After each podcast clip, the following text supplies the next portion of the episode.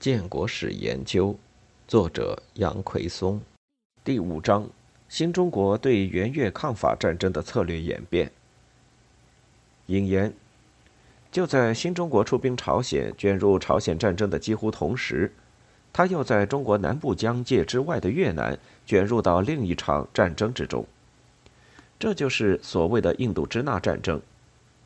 这两场战争差不多同时演变成中国抗美援朝战争和抗法援越战争，并非偶然，他们显然都与新中国自身的政治特点密切相关。如果说中国被迫出动志愿军参加朝鲜战争，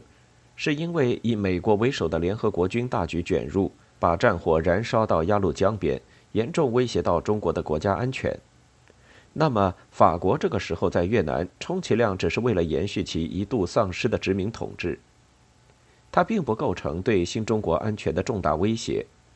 何以新中国政府仍旧给予北越除了出兵以外几乎一切形式的支援，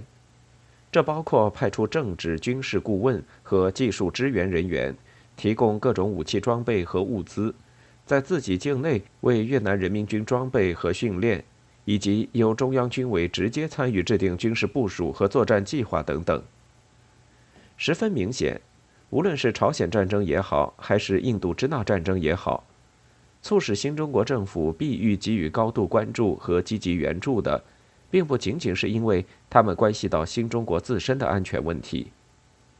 一个更为重要的原因在于，胜利了的中国共产党人相信他们必须要履行自己的国际主义义务和坚持自己的革命理念。由于有了中国这个安全的大后方，由于有了中国的战争经验及其直接的军事和物资援助，越南独立同盟只用了短短几年时间，就迅速由弱变强，扭转了战争形势，开始成为足以向法国殖民主义统治挑战的强大力量了。但就在双方的力量对比开始发生历史性转折之际